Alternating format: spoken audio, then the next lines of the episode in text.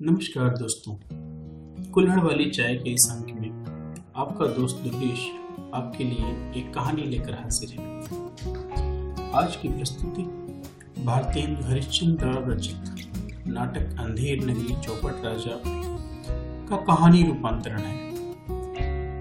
एक साधु महाराज थे और उनके दो शिष्य थे, नारायण दास और गोवर्धन दास। ये तीनों घूमते घूमते एक नए नगर में पहुँचे। साधु महाराज ने एक शिष्य को कहा, तू पूरब की तरफ़ जा और तू पश्चिम की तरफ़ जा और जा देख जो भी भिक्षा मिले, जो भी सीधा सामग्री मिले, उसे ले आ ताकि भगवान का भोग लगाया जाए। तो दोनों शिष्य चल दिए। गोवर्धन दास को भिक्षा लेते लेते सात पैसे मिले। वो जमाना पुराना था। 1850 में भारतीय हरिश्चंद्र का जन्म हुआ था तो उस जमाने की बात हो रही है। तो वो गया बाज़ार में, उसने पूछा, बनिए के यहाँ, भाई, आटा कैसे सेर है? बनिए ने बोला, टके सेर। चावल, टके सेर। चीनी, टके सेर। घी, टके सेर। दाल, टके सेर। गोवर्धन दास परेशान, सब कुछ टके सेर ही है। बनिए ने बोला, क्या तुमको मैं झूठा लगता हूँ? सब कुछ यहाँ टके सेर है। बोला अच्छा। उसके बाद वो सब्ज़ी वाली के पास गया। सब्ज़ी वाली के पास भी सारी सब्ज़ियाँ टके सेर ही थी। वहाँ भी उसको लगा, ये क्या हो रहा है? फिर उसे एक हलवाई की दुकान दिखाई दी। वहाँ उसने पूछा, मिठाइयाँ कैसे है? सारी मिठाइयाँ टके सेर तब उसको समझ में आया कि यहाँ तो सब कुछ टके सेर है। तो हलवाई से उसने पूछा, हलवाई ने कहा हाँ बाबा, यहाँ तो सब कुछ टके सेर है। तो गौतम दास बोला, अरे वाह, ये तो बहुत मज़ेदार बात है। अच्छा ये जगह का नाम क्या है? तो उसने बोला, अरे, आपको नहीं पता, हमारे नगर का नाम है अंधेर नगरी। हम्म ये क्या नाम हुआ? अच्छा और यहाँ का राजा कौन है? चौपट राजा। वाह वाह वाह गोवर्धन दास तो खुश। उसने गाना शुरू किया। अंधेर नगरी, चौपट राजा टका शेर बाजी टका शेर खाजा। उसने साढ़े तीन पैसे की मिठाइयाँ खरीदी, जो ढेर सारी हो गई, और उन्हें लेकर आराम से गाता बचता जंगल में अपने गुरुजी के पास पहुँचा। गोवर्धन दास जब गुरुजी के पास पहुँचा तो गुरुजी ने बोला, अरे, गोवर्धन, तेरी गठरी तो बहुत भारी मालूम पड़ रही है। लगता है किसी अच्छे धर्मात्मा से तेरी मुलाकात हो गई थी। उसने बोला, महाराज, धर्मात्मा नहीं, ये तो पूरी नगरी ही बहुत मज़ेदार है। यहाँ सब कुछ टके सेर है। मैं साढ़े तीन पैसे की मिठाई लाया हूँ और देखिए कितना सारा सामान मिला हुआ है, इतने कम पैसे में। जो भी खाना है, सब टके सेर। गोवर्धन ने बोला, बाबा, आप ऐसा करते हैं, यहीं रुक जाते हैं। कितनी अच्छी जगह है। सब कुछ कितना सस्ता है। गुरुजी ने बोला, नहीं बेटा जहाँ पे सारी चीज़ें एक ही भाव मिल रही हैं, उस जगह पे रुकना ठीक नहीं है। तो गोवर्धन दास ने बोला, गुरुदेव, सब कुछ सही है, लेकिन मैं रुकूँगा तो यहीं, मैं रोज आपको याद किया करूँगा, लेकिन यहीं रहूँगा। बाबा ने कहा, ठीक है बेटा, यहाँ रहो। जब कभी किसी मुसीबत में फंसना तो मुझे याद कर लेना। बाबा और उनका दूसरा शिष्य नारायण दास वहाँ से चले गए। गोवर्धन दास बैठ के मज़े से मिठाई खा रहा था और टकासेर टकासेर का गाना गा रहा था कुछ दिन बीते, फिर एक मज़ेदार घटना हुई।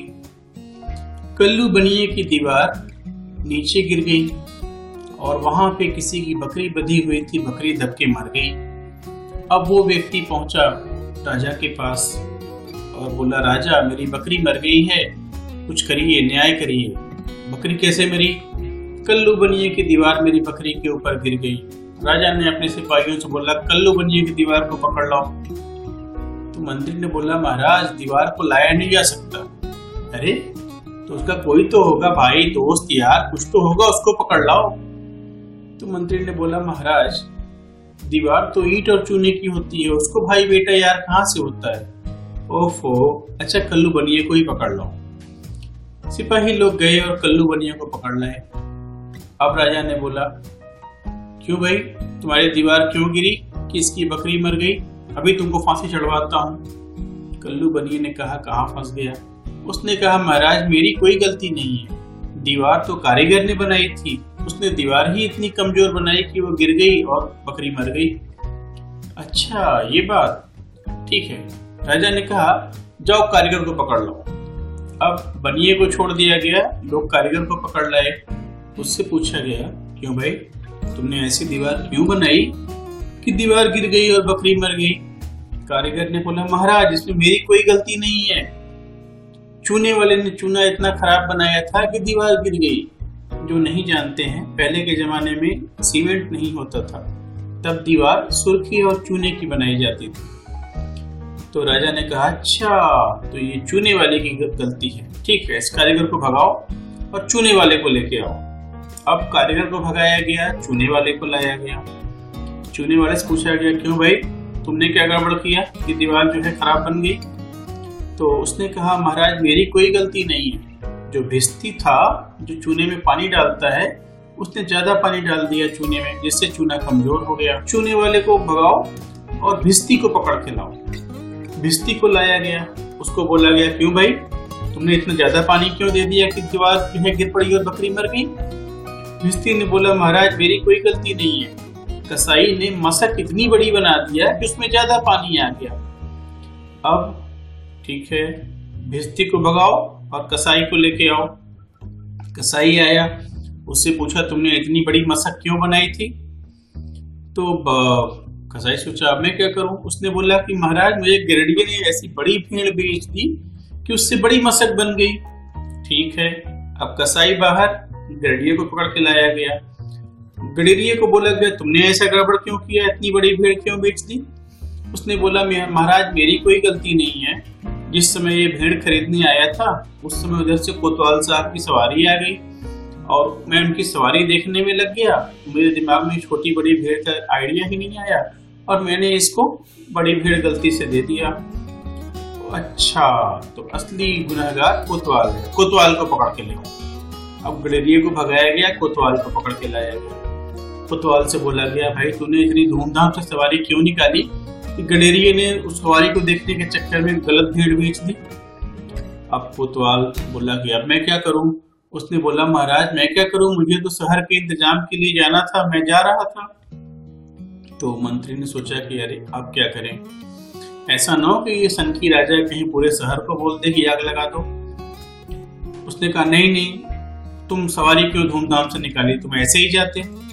शहर को देखने के लिए। अब कोतवाल महाराज महाराज करता रह गया। राजा ने बोला, कुछ नहीं, कोतवाल को ले जाओ, अभी फांसी दो, दरबार बर्खास्त अब यहाँ से कहानी बड़ा मज़ेदार मोड़ लेती है। अभी तक हम गुरु जी के पास थे, फिर कोतवाल और राजा के पास पहुँच गए। बीच में हमारा चेला कहीं छूट गया, गोवर्धन दास, जो कि मज़े से मिठाइयाँ खा रहा था। मिठाई खा खा के वो मोटा के साण हो गया था। वो बैठा सोच रहा था गुरु तो फालतू ही यहाँ रहने से मना किया था। माना कि देश थोड़ा उल्टा सीधा है, लेकिन अपना क्या? मैं तो मज़े से मिठाई खा रहा हूँ और राम राम कर रहा हूँ, सब कुछ टके शेर है। अचानक चार सिपाही आए और उसे पकड़ लिए। अब बोला, चल बे, बहुत मोटा हो गया मिठाई खा खा के, आज तेरा काम हो गया। तो बोला, मैंने क्या किया है? मैं तो कहीं कुछ करता भी नहीं मुझे क्यों पकड़ रहे हो? तो बोले, कुछ नहीं, तुमको फांसी लगने वाली है। अब तो गोवर्धन दास को दिन में तारे दिखाई देने लगे। अरे, मैंने क्या किया है भैया? मैं तो भीख मांग के खाता हूँ, बस मुझे क्यों फांसी चढ़ा रहे हो? तो सिपाही ने बोला कि आप मोटे हैं, इसीलिए फांसी हो रही है। हाँ मोटे होने से फांसी? अरे भैया, साधु महात्मा से ऐसा मज़ाक मत करो। उसको खैर पकड़ के हाथ पाँव बाँध के ले गए। तो पता चला कि उसको फांसी के लिए क्यों पकड़ा है। दरअसल फांसी का हुक्म हुआ था कोतवाल के लिए। अब जब उसको फांसी देने के लिए ले गए तो पता चला कि कोतवाल साहब तो दुबले पतले हैं और फांसी का फंदा बड़ा है। अब राजा को बताया गया कि फांसी कैसे दें? फंदा तो बड़ा है, कोतवाल की गर्दन तो उसमें से निकल जा रही है। तो राजा ने बोला, इसमें कौन सी बड़ी बात है? जाओ, कोई भी मोटा आदमी पकड़ के ले आओ और उसको फांसी चढ़ा दो। क्योंकि तो बकरी अगर मरी है तो किसी न किसी सजा तो मिलनी ही चाहिए, वरना न्याय कैसे होगा? अब वो लोग मोटा आदमी खोज रहे थे और दैव योग से गोवर्धन दास जो मिठाई खा खा के मोटा गया था, वो उनको हत्थे चढ़ गया और उसे ले गए फांसी ले, लगाने के लिए। अब गोवर्धन दास की हालत खराब। अब उसे समझ में आया कि मेरे गुरुजी ने क्यों बोला था कि यहाँ मत रहो। लगा चिल्लाने, गुरुजी गुरुजी, बचाओ बचाओ। गुरुजी अंतर्यामी थे, कहीं से पता चल गया। पहुँचे चेले के पास। पूछे, क्या हुआ? तो चेले ने बोला, महाराज, किसी की बकरी दीवार के नीचे दब के मर गई है तो फांसी मुझे दी जा रही है। तो गुरुजी ने बोला, बेटा, मैंने तुमको पहले ही बोला था कि यहाँ मत रहो। तो उसने कहा, गुरुजी, मेरे से गलती हो गई, अब मुझे बचा लीजिए। तो गुरुजी ने कहा अच्छा मुझे, मेरे शिष्य को अंतिम उपदेश देने दो, मैं इसके कान में कुछ उपदेश दे दूँ, उसके बाद तुम लोग फांसी चढ़ा दो इसको। तो सिपाही लोग हट गए। गुरुजी गए और चेले के कान में कुछ समझाया। उसके बाद अचानक वहाँ दृश्य बदल गया। गुरुजी ने बोला, बच्चा, मुझे फांसी चढ़ने दो। गोवर्धन दास बोला, नहीं महाराज, फांसी तो हम ही चढ़ेंगे, भले ही आप हमसे बड़े अब दोनों में झगड़ा होने लगा। कि कौन फांसी चढ़ेगा। तो सिपाही सोचे कि ये क्या हो रहा है? तो वो लोग गए और राजा को बताया। तो राजा मंत्री और कोतवाल वहाँ आए। तो राजा ने पूछा ये क्या हो रहा है? फांसी क्यों नहीं दी अभी तक? तो सिपाहियों ने बताया महाराज गुरु, गुरु कहता है कि मैं फांसी चढ़ूँगा चेला कहता है मैं फांसी चढ़ूँगा फांसी चढ़ाए किसको? तो राजा ने पूछा बाबा जी काहे फांसी चढ़ने के लिए परेशान है? गुरु जी ने कहा, महाराज, बहुत गुप्त बात है। इस समय ऐसा योग बना हुआ है कि इस समय जो भी मरेगा, वो सीधा स्वर्ग जाएगा। इसीलिए मैं इस चेले से बोल रहा हूँ कि मुझे मर जाने दो। ऐसा योग तो सैकड़ों साल में एक बार आता है। तो मंत्री बोला, नहीं नहीं, तब तो मुझे फांसी चढ़ना चाहिए। गोवर्धन दास बोला, नहीं नहीं, फांसी सजा तो मुझे हुई है। कोतवाल बोलेगा, चुप, हम लटकेंगे। दीवार तो मेरे कारण गिरी थी। राजा बोले चुप। मैं हूँ राजा तुम लोग जाओगे स्वर्ग। जल्दी जल्दी फांसी चढ़ाओ मुझे। तो फिर आगे कहना क्या है? राजा को फांसी चढ़ा दिया गया और गुरु और चेला वहाँ से नौ दो ग्यारह हो गए। सो भैया ये थी कहानी अंधेर नगरी और चौपट राजा की। मुझे ये कहानी इसलिए याद है कि जब मैं आ, क्लास थर्ड या फोर्थ में रहा हूँगा।